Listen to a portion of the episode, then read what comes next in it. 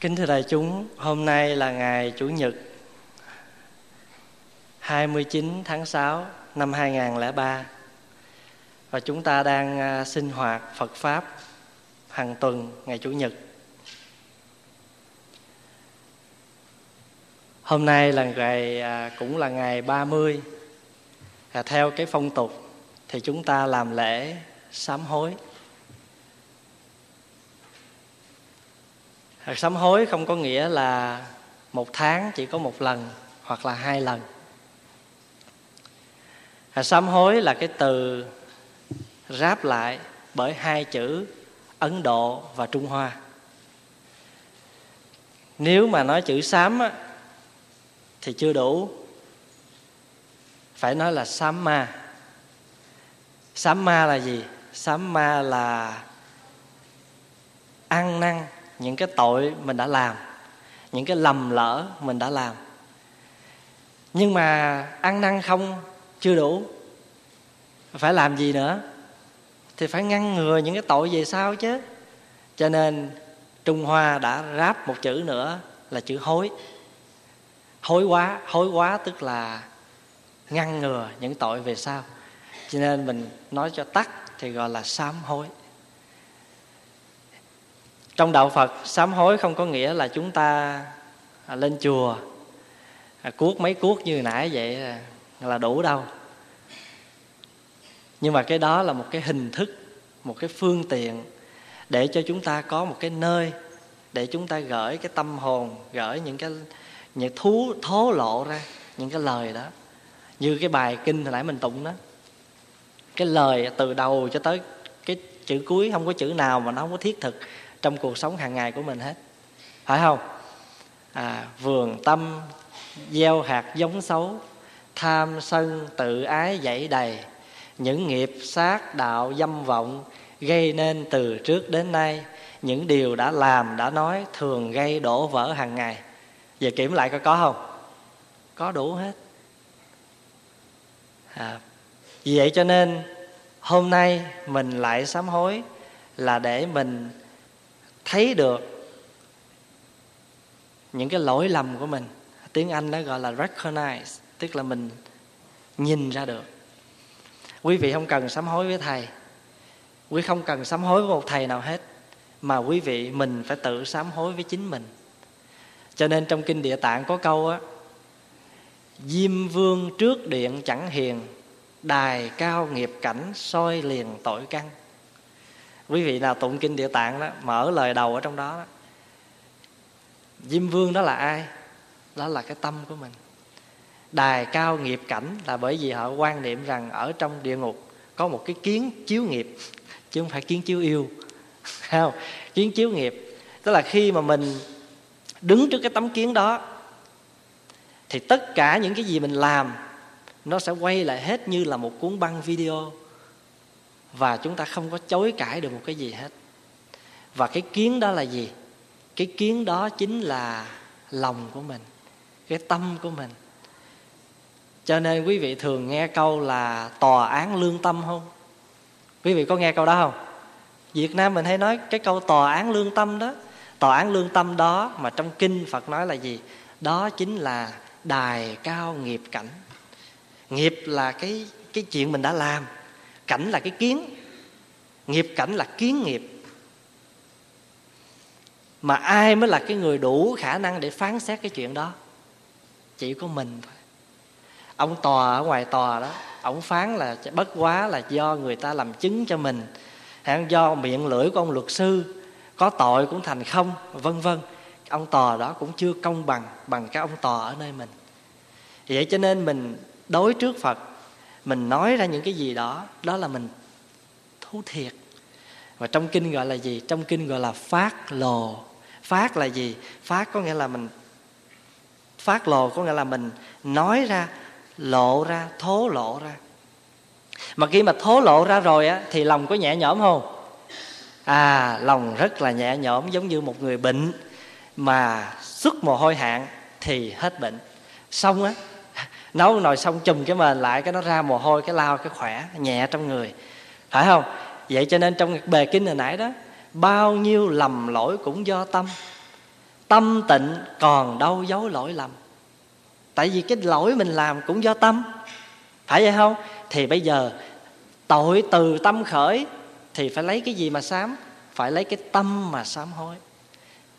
Tội từ tâm khởi, đem tâm sám. Tâm được tịnh rồi, tội liền tiêu.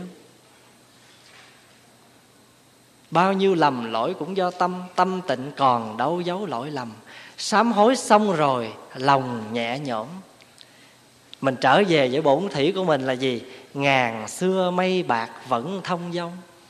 Mình là một cái đám mây rất là thông dong, rất là tự tại. Nhưng mà tại sao chúng ta không tự tại được? Bởi vì chúng ta còn kẹt nhiều quá. Quý vị biết kẹt không? Kẹt, danh từ chuyên môn trong đạo Phật gọi là chấp. Chấp là gì? Chấp là cột chặt. Đụng gì chấp nấy. Đụng gì chấp nấy. Mà quý vị cứ nghĩ lại, chấp ít thì khổ ít, chấp nhiều thì khổ nhiều, không chấp thì hết khổ, hết chấp thì hết khổ. Mình tu để làm gì? Cái chữ tu á, người ta hay nói là sửa. Nhưng mà cái chữ tu này á, nó còn có một cái nghĩa cao hơn nữa. Tu là gì biết không? Tu là từ cái không có làm cho nó có, từ cái đã có làm cho nó lớn lên. Đúng cái nghĩa chữ tu. Tiếng Anh dịch là cultivate. Cái này nó chưa có, mình phải cultivate. Cultivating, làm cho nó có. Thí dụ như mình hồi nào giờ chưa ăn chay, bây giờ tập ăn chay. Tu là có nghĩa là làm từ cái chưa có ra cái có. Rồi bây giờ đã ăn chay rồi thì phải làm gì? Ăn chay thêm, không có ăn bù. Như hôm qua là 29, có vài người ăn chay. Nhưng mà tháng này nhận cái đám cưới nè, thành thử ra thôi bây giờ mình lên mình thắp cây hương sáng nay, nói Phật cho con ăn nửa buổi thôi, rồi còn nửa buổi con thiếu, ngày mai con chùa chủ nhật á, sẵn có cơm chay con ăn rồi, cái đủ một bộ, đủ một bữa, phải không? Chữ tu á, thường quý vị nghe nghĩa là sửa, nhưng mà nó còn có cái nghĩa nữa là từ cái chưa có mình làm cho nó có, rồi từ cái đã có rồi phải làm cho nó tăng trưởng. Rồi còn gì nữa? Cái gì xấu dở đã có, cố gắng làm cho nó không có. Mà nó đã không có thì cố gắng đừng làm cho nó có. Cái đó đạo Phật gọi là gì biết không? Cái danh từ chuyên môn gọi là tứ chánh cần, 4 điều cần mẫn. Tứ chánh cần là gì? Cái việc lành chưa có, mình làm cho nó phát sinh. Việc lành đã phát sinh thì làm cho nó lớn lên, làm cho nó tăng trưởng. Việc xấu chưa sinh, đừng để nó sinh. Mà việc xấu đã sinh, phải làm cho nó dứt. Tu là vậy đó. Ngày xưa mình hay lải nhải, nói hoài làm ta bực. Bây giờ mình tu rồi, mình bớt lải nhải. Mà thay vì mình lải nhải chuyện trời, chuyện đất, chuyện trên, chuyện dưới, thì mình mở cuồng băng niệm Phật, mình niệm theo cái đỡ biết bao nhiêu. Cái đó gọi là sám hối đó. Còn cái đó gọi là tu đó. Sám hối ngay ở cái buổi như vậy, chứ không phải mình lại Phật. Giờ quý vị có lại Phật, Phật cũng ngồi, Phật mỉm cười. Mà quý vị không lại, Phật cũng cười. Tại vì sao? Tại vì Phật bày làm bằng fiberglass. Cho nên mình phải tự sám hối ở nơi mình. Và đúng cái nghĩa sám hối trong đạo Phật là vậy. Ở hôm nay, đó là cái ngày lễ sám hối. Pháp Hòa nhắc sơ cái ý nghĩa như vậy. Mặc dù cái điều này đã nói rất là nhiều lần, quý thầy đã nói rất nhiều. Nhưng mà luôn luôn mình làm gì cũng phải có refresh. Refresh có nghĩa là luôn luôn là phải làm cho nó nhắc nhở, làm cho mới lại. Phật tử tu á, mà không có nhắc tu cũng quên tu luôn. Đi chùa mà không nhắc đi chùa có quên. Cho nên là thỉnh thoảng phải có nhắc nhở. Vì mình có nhắc cái cũ thì mình mới nhớ cái mới, phải không? Gọi là ôn cố tri tân. Hôm nay Pháp Hòa muốn chia sẻ với đại chúng một cái chuyện rất là thông thường. Đây là một cái sinh hoạt đặc biệt trong Phật giáo, mà mình là người Phật tử, Pháp Hòa nghĩ rằng quý vị cũng cần nên biết.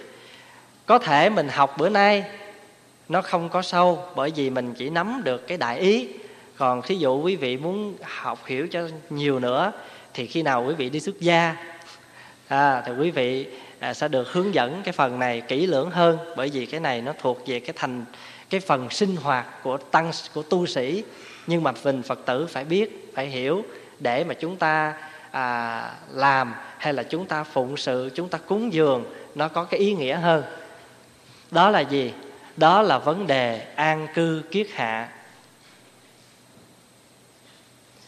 Quý vị nghe năm nào quý thầy cũng đi an cư, nhưng mà quý vị không hiểu an cư là gì.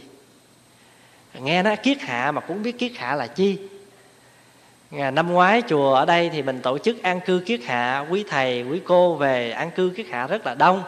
Rồi mình thấy người ta rần rần lên thì mình cũng lên vậy, nhưng mình chưa hiểu cái nghĩa.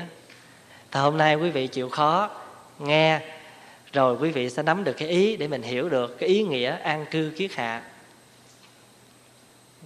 Cho thầy cái bảng đi, Trung Đức đẩy cái bảng lên cho thầy. Cái bảng lớn hơn. Cái chữ an cư á, là nó xuất từ cái chữ tiếng Phạn, là cái chữ này. Đây là tiếng Pali. Hôm rồi mình học rồi cái vụ Pali với Sanskrit á. Cái chữ này là cái chữ Sanskrit đây. Nó cũng khác chút thôi, không có nhiều. Người Tàu, người Trung Hoa đó, dịch cái chữ này từ cái chữ Vasa đó, dịch là vũ kỳ. Vũ là gì? Vũ là mưa, kỳ là cái thời hạn, cái chu kỳ. Cái nguyên do là như thế này. Ở bên Ấn Độ, một năm chỉ có 3 mùa. Thì cái mùa này á, bên Ấn Độ là mưa. Thì giống như Việt Nam mình, cái khoảng thời gian này cũng mưa rất là nhiều. Cho nên quý thầy đi hành đạo, cái thời Phật á, quý thầy không có ở một chỗ, mà luôn luôn luân phiên nhau, chia nhau đi thuyết pháp. Thì đi suốt một năm không có nghỉ. Thì mỗi khi mà trời mưa nhiều chừng nào á, thì những cái côn trùng, những cái loài sinh vật nhỏ nhất ở dưới đất á, insects á, nó sinh nhiều. Mà mình đi như vậy á, tức là mình dẫm đạp lên côn trùng, thì mình thiếu cái đức từ bi. Thì các vị cư sĩ thời đó họ mới phê bình. Họ nói như thế này. Họ nói người ngoại đạo, tức là tất cả các tu sĩ của tôn giáo khác, một năm người ta còn có an cư 3 tháng. Còn đệ tử của Phật Thích Ca, đệ tử của Đức Thích Ca đi suốt cả năm không có nghỉ. Rồi mỗi lần đi như vậy thì dẫm đạp côn trùng. Đó là chưa nói cái chuyện mà ngủ dưới gốc cây, rồi mưa lớn quá đó, rồi nước nó làm trôi y trôi bát nữa. Cho nên rồi các vị phê bình như vậy, thì Phật thấy cũng có lý, cho nên Phật mới chế giới. Nhưng mà cái người mà trong nhóm đó, trong nhóm đệ tử có 6 vị tỳ kheo, một cái nhóm 6 người. Thì sớm 6 người này, mà theo trong kinh kể đó, là những người này thường hay làm những cái chuyện phá giới, làm những cái chuyện nghĩa là sai trái. Rồi hãy nhờ 6 người này mà sai trái, cái Phật lại chế ăn giới. Thì mình nói 6 ông thầy này mà tu hành gì quậy quá cỡ mà, phải không? Nhưng mà thật ra đó, đứng trên cái tinh thần đại thừa, nghĩa là cái tinh thần cởi mở mà nhìn á, thì 6 vị này là 6 vị Bồ Tát. Tức là họ thể hiện những cái tướng, những cái chuyện làm trái, sai, để làm chi? Để mà Phật kết cái giới cho các vị sau tu hành. Đó. Quý vị thấy cái tinh thần, thấy như vậy cái tự nhiên mình có ghét ai không? Không có ghét ai hết á. Ai mình cũng cảm ơn, ai mình cũng thương hết á. Thành thử cái người nào mà trong đời mà họ chửi mình nhiều, họ nói xấu mình nhiều đó, mình chắp tay mình xá họ, mình nói Bồ Tát. Bồ Tát của mình nhờ họ nói vậy cho nên mình phải nhất cẩn mật cái chuyện làm của mình, hoặc là cái lời nói của mình. Thì khi các vị này làm như vậy thì Phật mới chế giới cho an cư. Thì cái chữ an cư á, an là gì? Chữ an nghĩa là thân tâm tĩnh lặng. Chữ cư á, là quy định thời gian ở một chỗ thì gọi là an cư. Rồi nói cho đủ là kiết hạ. Kiết là gì? Kiết nghĩa là kết. Kết là sao? Kết tức là làm ra một cái dòng, làm ra một cái phạm vi. Hạ là mùa hạ đó. Và cái kết này là gì? Kết này là kết một cái giới trường, một cái phạm vi không được ra ngoài khỏi cái chỗ đó. Mà ai mà ra ngoài khỏi cái chỗ đó thì người đó gọi là người phá hạ. Tức là cái người đó là cái người phạm, người có lỗi. Tiếng Anh nó dịch là raining season hay là raining retreat, tức là mùa tu học và mùa mưa. Thì qua cái sự người ta phê bình á, thì mình mới thấy ra hai điều, mình có thể nhận định ra hai điều. Một á là cái chuyện an cư kiết hạ này nè, nó trở thành ra một cái chuyện đương nhiên, rất là phổ thông ở tại nước Ấn Độ vào cái thời của Phật cho tất cả mọi tu sĩ. Ai mà tu sĩ không nhất thiết phải là đạo Phật, tất cả những tu sĩ của các giáo phái thời của Phật, mỗi một năm đều có 3 tháng không đi ra ngoài, ở chỗ an cư. Như vậy thì Phật sống ở đâu? Phật sống trong Ấn Độ. Và chư tăng thời đó cũng sinh hoạt trong Ấn Độ, cho nên chư tăng cũng phải theo cái tục lệ ở trong cái thời gian đó là an cư kiết hạ. Đó là một trường hợp. Cái trường hợp thứ hai á, là những cái vị mà phạm hạnh, những cái vị mà trì giới nghiêm mật, thì trong những cái tháng mùa mưa người ta cũng không có đi lang thang ra ngoài như vậy. Vậy cho nên cái trường hợp này là cái trường hợp đặc biệt mà tất cả các tu sĩ tại Ấn Độ, bất cứ tôn giáo nào, cũng đều an cư vào cái mùa này. Thì thường thường á, người ta an cư vào cái thời gian là khoảng giữa tháng 5 hoặc là giữa tháng 6 Tây Lịch. Người Ấn Độ, các nước như là Thái Lan, Miến Điện, Tích Lan, những nước mà mình gọi là Nam phương Phật giáo đó, nhớ không? Quý vị nào mà có học cái vụ mà Bắc Tông, Nam Tông đó, thì tất cả các cái nước nào mà theo Nam phương Phật giáo thì họ an cư sau mình 1 tháng hoặc 2. Vậy thì họ, cái lễ mà tự tứ của họ sau mình. Còn tại sao Trung Hoa và Việt Nam và Nhật Bản lại an cư vào ngày 16 tháng 4 âm lịch, tức là sau lễ Phật Đản? Thí dụ như ngày rằm Phật Đản á, là làm lễ Phật Đản xong rồi, thì qua sáng 16 á, là chư tăng phải tập hợp lại để làm cái lễ kiết giới an cư. Tại sao vậy? Bởi vì mình căn cứ vào Kinh Vu Lan. Kinh Vu Lan nói là sao? Rằm tháng 7 là ngày tự tứ, 10 phương tăng đều tụ hội về đó. Vậy cho nên nếu mà nói rằm tháng 7 là lễ tự tứ á, sau 3 tháng thì phải là từ rằm tháng 4, phải không? Rằm tháng 4 rồi rằm tháng 5, rằm tháng 6 thì rằm tháng 7 là 3 tháng. Vì vậy cho nên Bắc Tông Phật giáo căn cứ vào Kinh Vu Lan nói rằng cái ngày lễ mãn hạ của chư tăng là ngày rằm tháng 7. Cho nên mới làm mình mới kiết giới an cư vào ngày rằm tháng 4 sau lễ Phật Đản 1 ngày. Sáng 16 là kiết giới. Bây giờ Pháp Hòa nói rằng kiết giới là cái gì? Gọi là giới trường đó. Là thường thường người ta có 2 cái chỗ kiết giới. Như thí dụ bây giờ nói năm rồi ha, chư tăng tập hợp về đây 60 vị để an cư. Thì an cư như thế này. Cái vị mà trú xứ ở tại ngôi chùa này, tức là thầy trụ trì đó, đứng giữa chư tăng và thầy tuyên bố: xin các vị lắng nghe, đây là giới tiêu tướng của nội giới trường, tức là bên trong chùa đây. Từ cái góc này chỉ cái hướng làng hoàng đi, và chư tăng phải theo dõi cái hướng người ta chỉ. Từ cái góc này đi dài qua cái góc cái trống, dài qua góc cái chuông, thí dụ vậy, đó, và phải tuyên bố 3 lần như vậy để cho mọi người nghe một cách rất rõ ràng. Đó là phạm vi nội giới trường. Rồi xong bắt đầu mới dẫn hết chư tăng ra ngoài sân chỉ. Hiểu ý không? Chỉ cái ngoại tướng, ngoại giới trường. Chỉ làm sao? Năm ngoái mình phải mướn thêm cái trường học, cho nên mình phải phóng cái ngoại giới ra tới trường học. Thì mình mới nói như thế này, là cái ngoại giới trường là từ cái cổng chùa này, từ hướng này qua tận cái góc đường 100 bao nhiêu đó, thí dụ vậy, dài qua như vậy, hồi lòng như vậy, đó là ngoại giới. Vậy thì nội ngoại giới đều đã tuyên bố đủ. Mà ai mà vượt ngoài cái phạm vi đó thì người đó là người phạm luật. Quý hiểu ý không? Cho nên gọi là kết giới. Kết giới tức là kết một cái giới trường như vậy, gọi là kiết giới, an cư kiết hạ đó. Tức là kết một cái giới trường trong cái mùa hạ để cho chư tăng ở yên một chỗ tĩnh tu. Đó, mình dịch cái chữ an cư kiết hạ cho nó rõ ràng là như vậy.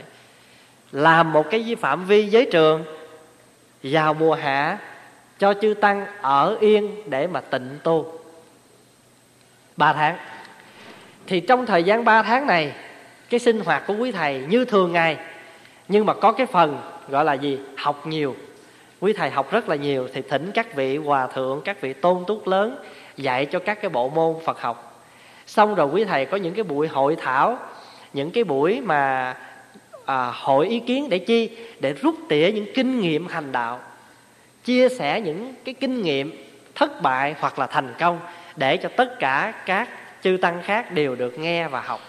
Thì khi mà các vị đã lấy cái kinh nghiệm mới trở về cái trú xứ của mình, cái chỗ của mình hành đạo trong thời gian 9 tháng để hành đạo. Rồi cái thì sau 9 tháng là trở về một cái trụ xứ nào đã quy định để mà kiết giới an cư. Quý hiểu ý không? Vậy thì quý vị thấy hiểu được cái chữ an cư chưa? Ý nghĩa an cư ha. Thì cái thời gian 3 tháng là quý thầy trưởng dưỡng cái đạo lực rất là nhiều. Tại vì sao? Bởi vì quý thầy lúc đó là không bị những cái ngoại duyên chi phối, không bị những cái chuyện lo lắng bên ngoài, và lúc đó chỉ thuần đem hết cái tâm vào cái chuyện tu học và tịnh tâm, thì đạo lực được tăng trưởng. Đó. Rồi cái thứ là gì? Để cho cái chư Phật tử có cái cơ hội gần gũi chư tăng, tam bảo và gieo duyên cúng dường. Cho nên thường thường an cư là quý Phật tử thích tổ chức những cái buổi cúng dường để chi? Để mà chư tăng mình cúng dường tứ sự. Tứ sự tức là thí dụ như là kim chỉ nè, thuốc men nè, quần áo, vải xồ đó, và cái chỗ ở, thí dụ vậy. Thì bây giờ như thí dụ năm ngoái quý Phật tử chư tăng về, thì quý Phật tử người cúng mền, người cúng gối, người cúng ra giường, vân vân. Thì mình làm cho chư tăng có một cái nơi ở để mà tu. Rồi mình tổ chức mỗi một nhóm Phật tử là phát nguyện cúng, nấu cúng dường cho quý thầy. Rồi mỗi ngày quý thầy tổ chức những lớp học hoặc là những cái lớp giáo lý mỗi ngày. Rồi quý Phật tử lên đó nghe và gần gũi chư tăng. Đó là một cái cách gần gũi tam bảo để gieo duyên cúng dường nhân cái mùa an cư của chư tăng. Thì như vậy, nếu đúng theo phong tục thì chúng ta phải an cư bao nhiêu tháng? 3 tháng. An cư 3 tháng. Thì những người nào mà an cư như vậy thì gọi là an cư cùng với chúng, gọi là tùng chúng an cư, và gọi là tiền an cư. Còn những vị nào mà sau khoảng giữa với bắt đầu an cư thì chúng ta gọi là hậu an cư. Thì như trường hợp những vị nào vì Phật sự, vì hoàn cảnh địa phương không có thể đi được, thì quý vị đó phải làm gì? Phải có một cái an cư chứ, thì gọi là tâm niệm an cư. Quý vị hiểu không? Tâm niệm an cư. Thí dụ như hôm nay Pháp Hòa, quý thầy, quý cô chùa là đi hết rồi, đi an cư hết rồi. Thì giờ còn mình Pháp Hòa ở nhà, bởi vì Phật sự ở chùa đây không có thể bỏ được, thì Pháp Hòa vẫn phải an cư. Đó là gọi là tâm niệm an cư. Tức là bắt đầu từ ngày thứ 3, tức là 1 tháng 7 đó, 1 tháng 7 đó, thì sẽ có những cái chương trình tu học hoặc là bái sám ở trên chùa. Thì cái chương trình của Pháp Hòa đó là tụng kinh Pháp Hoa, lạy kinh Pháp Hoa. Và trong suốt thời gian gần 2 tuần như vậy, khoảng 10 ngày sẽ tới 14 ngày, thì Pháp Hòa không có ăn, chỉ uống nước thôi. Vị nào muốn tham gia không? uống nước lạnh thôi, không có uống sữa nữa, không có mua ensure để dành nghe. Thì bắt đầu từ bữa nay còn ăn được bữa, ngày mai ăn bữa, qua ngày 1 tháng 7 là không có ăn, nhịn cho tới 14 ngày. Thì như vậy thì quý vị thấy an cư là một cái truyền thống Phật dạy, là chư tăng không thể bỏ an cư, không thể bỏ. Người nào không đi an cư thì người đó không được tính một tuổi đạo. Quý vị hiểu ý không? Thì bây giờ nãy giờ mình nói an cư rồi phải không? Tức là ngày vô hạ. Bây giờ mình nói cái ngày mãn hạ, tức là ngày kết thúc. Cái ngày kết thúc chúng ta gọi là ngày tự tứ. Đây là an cư nè. Pravarana. Chúng ta đọc là tự tứ, người Tàu dịch tự tứ. Tự tứ nghĩa là gì? Người Trung Hoa dịch là thỉnh hoặc là tùy ý. Chữ thỉnh là sao? Có nghĩa là mình thỉnh cầu chư tăng trong thời gian an cư, nếu con có lỗi thì xin chỉ giáo cho con sẽ như pháp mà sám hối. Bây giờ thỉnh như thế nào?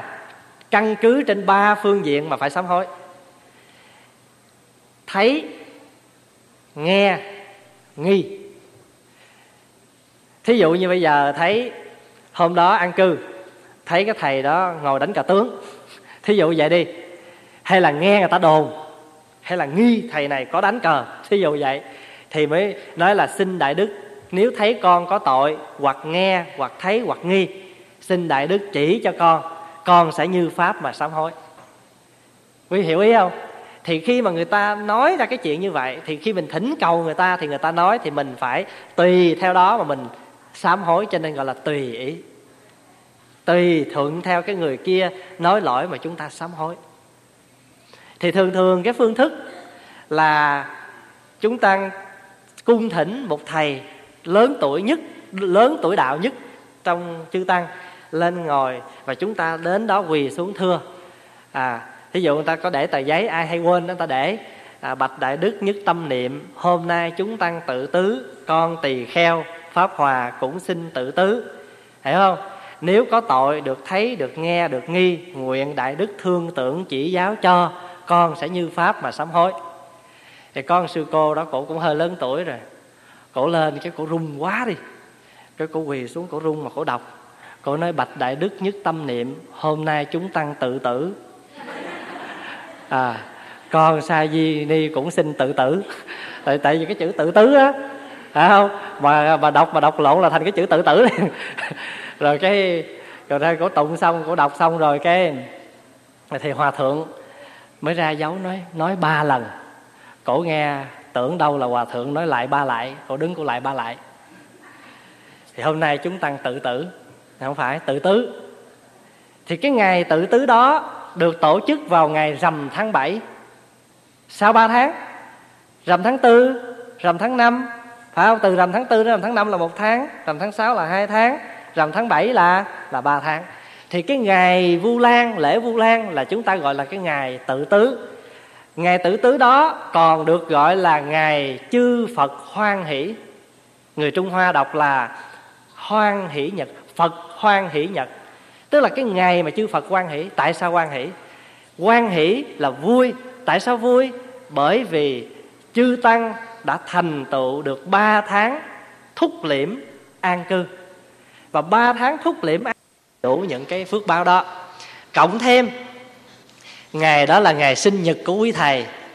Tại sao vậy? Bởi vì ngày đó là quý thầy tăng thêm 1 tuổi. Ai không an cư, người đó không có tuổi đạo. 1 năm an cư là tính 1 tuổi. Quý vị hiểu ý không? Cho nên quý vị mà đọc tiểu sử của các vị hòa thượng mà viên tịch rồi đó, thí dụ như nói là hòa thượng viên tịch vào ngày mùng 1 tháng 1 năm 2003, trụ thế 97 tuổi, 67 tuổi là hạ lạp. Tức là tuổi đời thì 97 tuổi, nhưng mà tuổi đạo được 67 năm, thí dụ vậy đó. Thì thường thường ta khi mà ta đọc một cái tiểu sử của một vị hòa thượng, ta nói hai thứ: trụ thế tức là tuổi đời được bao nhiêu tuổi, và hạ lạp được bao nhiêu tuổi.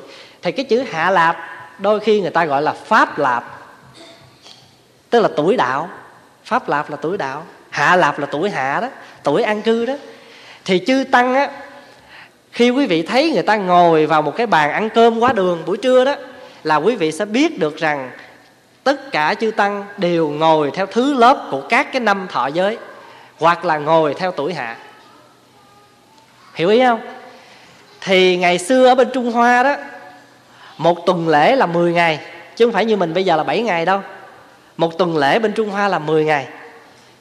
Như vậy thì 9 tuần là bao nhiêu ngày? 9 tuần là 90 ngày, mà 90 ngày là 3 tháng. Cho nên người ta còn gọi là gì biết không? Cái chữ an cư này người ta còn gọi là cửu tuần cấm túc. Cửu là 9, cấm túc. Cái chữ túc này á, nó có nghĩa là cái chân. 9 tuần ngăn chặn cái chân không cho đi, thì gọi là cửu tuần cấm túc. Hay là nhất hạ cửu tuần, một mùa hạ 9 tuần. Vì cái chân mình hay đi á, cho nên ta là cái chữ túc. Túc là chân, cấm là ngăn chặn, không cho đi, trong vòng 9 tuần lễ. Thì an cư có nghĩa là ngăn ngừa, không có chuyện ra ngoài. Thì cái ngày mà chư Phật hoan hỷ, cái ngày đó gọi là ngày tự tứ. Thì ngày đầu mình an cư và cái ngày cuối cùng. Nói một cách khác, tự tứ là gì? Tự tứ là cái ngày cuối cùng của cái mùa an cư, người ta gọi là ngày mãn hạ hoặc là ngày giải hạ. Thì khi hồi nãy vô thì kết giới rồi phải không? Thì khi đi ra cũng phải giải giới. Tức là sáng hôm đó chư tăng tập họp rồi, thì sau khi làm lễ thì cái vị lớn nhất trong đó tuyên bố: xin chư đại đức tăng xin lắng nghe, tăng nay tập họp ở đây để kiết giới an cư vậy đó. Bây giờ tuyên bố giải cái giới trường này. Thì mình lúc đó sau khi giải nội giới rồi thì ra ngoài giải ngoại giới là xong. Thì lúc đó mình có thể đi. Chứ nếu mà chưa giải giới mà mình bước ra khỏi là mình phạm. Hiểu không? Thì người ta thường thường á, người ta tùy theo cái hoàn cảnh. Thí dụ như có một năm mình tổ chức an cư, lấy 2 địa điểm. Vì chùa chật thì lấy cái chùa cũ mình á, chùa Trúc Lâm cũ ở dưới cái đồi đó, thì cái nhà thờ cái chùa đó là để cho chư ni ở, còn chùa Phật Quang là chư tăng. Vì vậy cho nên phải phóng giới và phải tuyên bố từ con đường 34 của chùa Phật Quang dài cho đến đường 89 Street ở đâu đó làm cái ngoại giới. Thì tức là chỉ cái người lái xe chỉ có được quyền đi như vậy thôi, đi con đường đó và về cũng phải con đường đó, chứ không được đường khác. Dù cho gần hơn cũng không được đi nữa. Nếu mà gần hơn là phải tính trước. Trời, còn mà đã lỡ nói con đường đó rồi mà mai mốt mà tìm ra con đường tắt là đi tắt vậy là không được. Bây giờ đã nói cái chuyện đó rồi. Tại sao vậy? Đây là một cái cơ hội cho chư tăng được sống trong cái tinh thần hòa hợp. Quý hiểu ý không? Đây là một sự hòa hợp. Hòa hợp là gì? Hòa hợp là nhất trí, đồng ý như vậy. Mà ai đã đồng ý rồi mà ra ngoài làm ngược lại thì người này đâu phải là người nhất trí. Quý hiểu ý không? Cho nên an cư là một cái cơ hội cho chư tăng sống chung hòa hợp, để mà trưởng dưỡng cái đạo lực, trưởng dưỡng cái giới đức, để cho hàng Phật tử tại gia có cái phương tiện gần gũi để mà cúng dường, để mà học hỏi, để mà gieo duyên. Nó còn nhiều cái chi tiết nữa, nhưng mà ở đây mình không có nói sâu, mà chỉ đơn giản như vậy trong cái ý nghĩa an cư, để quý Phật tử phàm là người Phật tử đi chùa thường, mình nhận mình là một Phật tử, thì đây là một sinh hoạt của Phật giáo mà chúng ta cần phải biết. Mặc dù nó của chư tăng, nhưng mà đó là của Phật giáo, thì mình Phật tử phải hiểu được cái ý nghĩa này. Thì khi chúng ta đến mỗi kỳ, chúng ta đều hân hoan cho cái mùa an cư của chư tăng. Và cái mùa này rất là hoan hỷ, đúng là cái mùa hoan hỷ. Vì quý thầy sau 9 tháng mới gặp nhau, hả không? Ở đây vì cái hoàn cảnh không có thể nào tổ chức 3 tháng an cư được, cho nên tổ chức chỉ có 2 tuần thôi. 2 tuần đó là để giữ lại cái truyền thống. Và chư tăng mỗi trú xứ trở về thì cũng nghĩa là tâm niệm an cư như vậy. Quý hiểu ý không? Vì cái hoàn cảnh của mình ở đây không thể tổ chức suốt 3 tháng được. Mà cho dù mình có khả năng tổ chức, chư tăng cũng không có phương tiện để đi. Tại sao vậy? Bởi vì nhất tăng nhất tự, mỗi thầy một chùa, đi rồi ai lo. Thí dụ bây giờ nếu mà chùa này mà có mình Pháp Hòa, mình thầy trụ trì, chắc chắn là không thể đi được. Vì bây giờ mình bỏ đi, trong khi đó Phật tử ở đây, họ về đây, họ tu học, họ lễ lợt hàng tuần, rồi quý thầy bỏ đi rồi ai lo? Khó, phải không? Rồi mà chưa nói là cái chuyện mà về rồi á, bill một thùng không ai trả nữa. Vậy cho nên ở hải ngoại này, cái chuyện an cư thật là khó. Mà quý vị biết không, ở Canada mình được một cái phước, dù bất kỳ một hoàn cảnh nào, chư tăng Canada cũng không bao giờ bỏ qua cái tục lệ an cư, mà vẫn cố gắng hết sức để tổ chức cho chư tăng để tập hợp về an cư. Mà Canada là cái nước đầu tiên ở hải ngoại dấy lên cái phong trào an cư trở lại, rồi các nước như là Mỹ rồi mới theo sau. Tại sao vậy? Tại sao Mỹ đông mà không làm được? Bởi vì thứ nhất, chùa hẹp, chùa nhỏ. Phần lớn ở bên Cali hoặc là các cái thành phố khác, chùa là một cái nhà. Mà nếu mà ở Cali thì chữ tăng đông, mà nếu mà kêu gọi ăn cư một cái, người ta về một lần là 40-50 thì chỗ đâu ở. Cho nên nghĩ tới nghĩ lui mà khó làm được. Thì bây giờ bên Mỹ đã thực hiện được rồi. Vì sau những năm gần đây, một số chùa đã được xây cất, cho nên tổ chức ăn cư được. Và đã chia ra nhiều địa điểm, chia rất nhiều địa điểm. Thí dụ như là ở San Jose cũng có, ở bên Houston cũng có, vài ba chỗ tổ chức. Thì tùy theo hoàn cảnh, chư tăng thuận tiện ở chỗ nào thì tổ chức ở chỗ đó. Vì vậy cho nên cái phần an cư thì Pháp Hòa nói như vậy để cho đại chúng hiểu. Và khi chúng ta thấy những cái việc làm của chư tăng trong những cái ngày an cư, và chúng ta sanh cái tâm hoan hỷ và tán trợ, thì đó là một cái công đức lớn. Thì Pháp Hòa nhắc nhở như vậy. Thì bây giờ ở đây đại chúng có ai có câu hỏi gì không? Lâu lắm rồi mình không có pháp thoại yêu cầu. Pháp thoại yêu cầu tức là mình hỏi rồi tùy theo đó mà giải thích. Ai có thì xin giơ tay.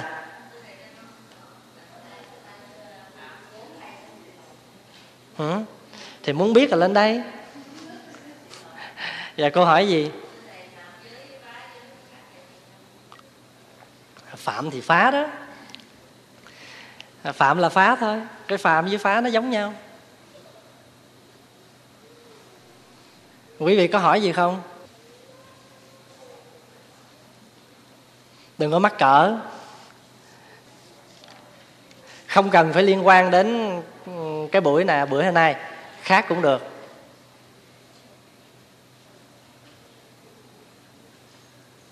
Có không? Hết rồi, vậy là xong rồi ha. Rồi bây giờ Pháp Hòa xin thông báo với đại chúng là ngày 1 Tây, ngày 2 Tây, ngày 3 Tây. Trong 3 ngày liên tiếp, tu viện sẽ trì kinh Pháp Hoa mỗi ngày một bộ. Mỗi ngày một bộ kinh, 28 phẩm. Thì vị nào mà muốn tham dự tụng kinh thì có mặt ở chùa vào lúc 8 giờ sáng mỗi ngày. Nếu ai không dự được thì quý vị nhớ rằng từ 8 giờ sáng cho tới 6 giờ chiều là bao nhiêu tiếng? 10 tiếng. Trong suốt 10 tiếng đó đều có trì kinh. Ai tới giờ nào cũng được. Mà 3 ngày liên tiếp như vậy. Đó là một. Cái phần thứ hai là ngày 17, 18, 19, 20 là 4 ngày sẽ có một khóa tu dành cho trẻ em từ 8 tuổi trở lên. Và khóa tu này bằng tiếng Việt và tiếng Anh. Thì thầy rất là mong muốn, thầy mong mỏi tất cả các em nên đi tham dự cái khóa này. Và cái chương trình của thầy thì ngoài những cái giờ học, thầy sẽ tổ chức những cái buổi nói chuyện cho các em từ 13 tuổi trở lên. Tức là cái buổi gặp gỡ thanh thiếu niên, tuổi teenager đó. Đó là một. Và thầy có mời một người, một speaker, một guest speaker, là một cái người, cái anh chàng này là một anh chàng Tây Phương, và là một cái người đã từng sống ở ngoài đường, ngoài xá, đã từng xì ke ma túy, không có chuyện gì anh không trải qua. Và sau khi anh gặp Phật Pháp thì anh đã trở thành một con người hoàn toàn mới. Thì thứ 6 tuần này anh sẽ làm lễ quy y. Thì thầy có mời ảnh lên để gặp mấy đứa, để mà ảnh sẽ kể về cuộc đời cho ảnh cho mà nghe. Và đồng thời nếu hoàn cảnh cho phép, thầy sẽ tổ chức hành hương. Tức là hành hương sao? Hành hương tổ chức cho các em nhỏ được đi thăm các chùa ở trong thành phố Edmonton. Các cái chùa Đài Loan, chùa của người Trung Quốc, và ngay cả chùa Việt Nam. Những ngôi chùa nào ngoài chùa mình, chùa Trúc Lâm, thì mình sẽ được đi thăm cho biết. Thì quý Phật tử người lớn, các bậc phụ huynh nên khuyến khích con em mình đi dự một cái khóa học 4 ngày này. Bởi vì 4 ngày mà nó xa rời được cái máy game á, là nó hạnh phúc lớn lắm. Mà 4 ngày mà nó xa được, dính một cái tivi á, thì nó chắc chắn 4 ngày đó nó sẽ lượm lặt được những cái gì ở trong chùa nó mang về. Điều đó là chắc chắn như vậy. Thì cho nên xin quý vị lưu tâm và nhắc nhở, khuyến khích các em tham dự. Và những Phật tử người lớn thì cái chương trình của quý vị là từ ngày 30 tháng 7 cho đến ngày 10 tháng 8 là cái khóa tu 10 ngày cho hàng Phật tử tại gia. Thì quý vị nào muốn tham dự cũng nên xin đăng ký ghi tên để quý thầy tiện cái việc sắp xếp cho mình.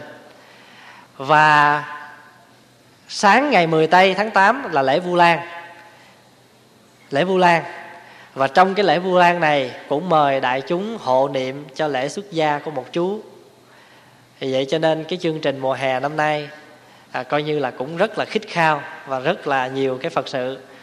Vì vậy cho nên xin quý vị ở dưới nhà có in cái bản đó, quý vị nên nhớ lấy về bằng 2 thứ tiếng, tiếng Việt và tiếng Anh luôn, để cho mình dễ theo dõi những cái chương trình tu học đó. Và xin chúc đại chúng có một ngày an vui. Và bây giờ mời quý vị xuống dưới hậu tổ để chúng ta cúng linh. Và xin gặp quý vị vào tuần tới. A-di-đà Phật.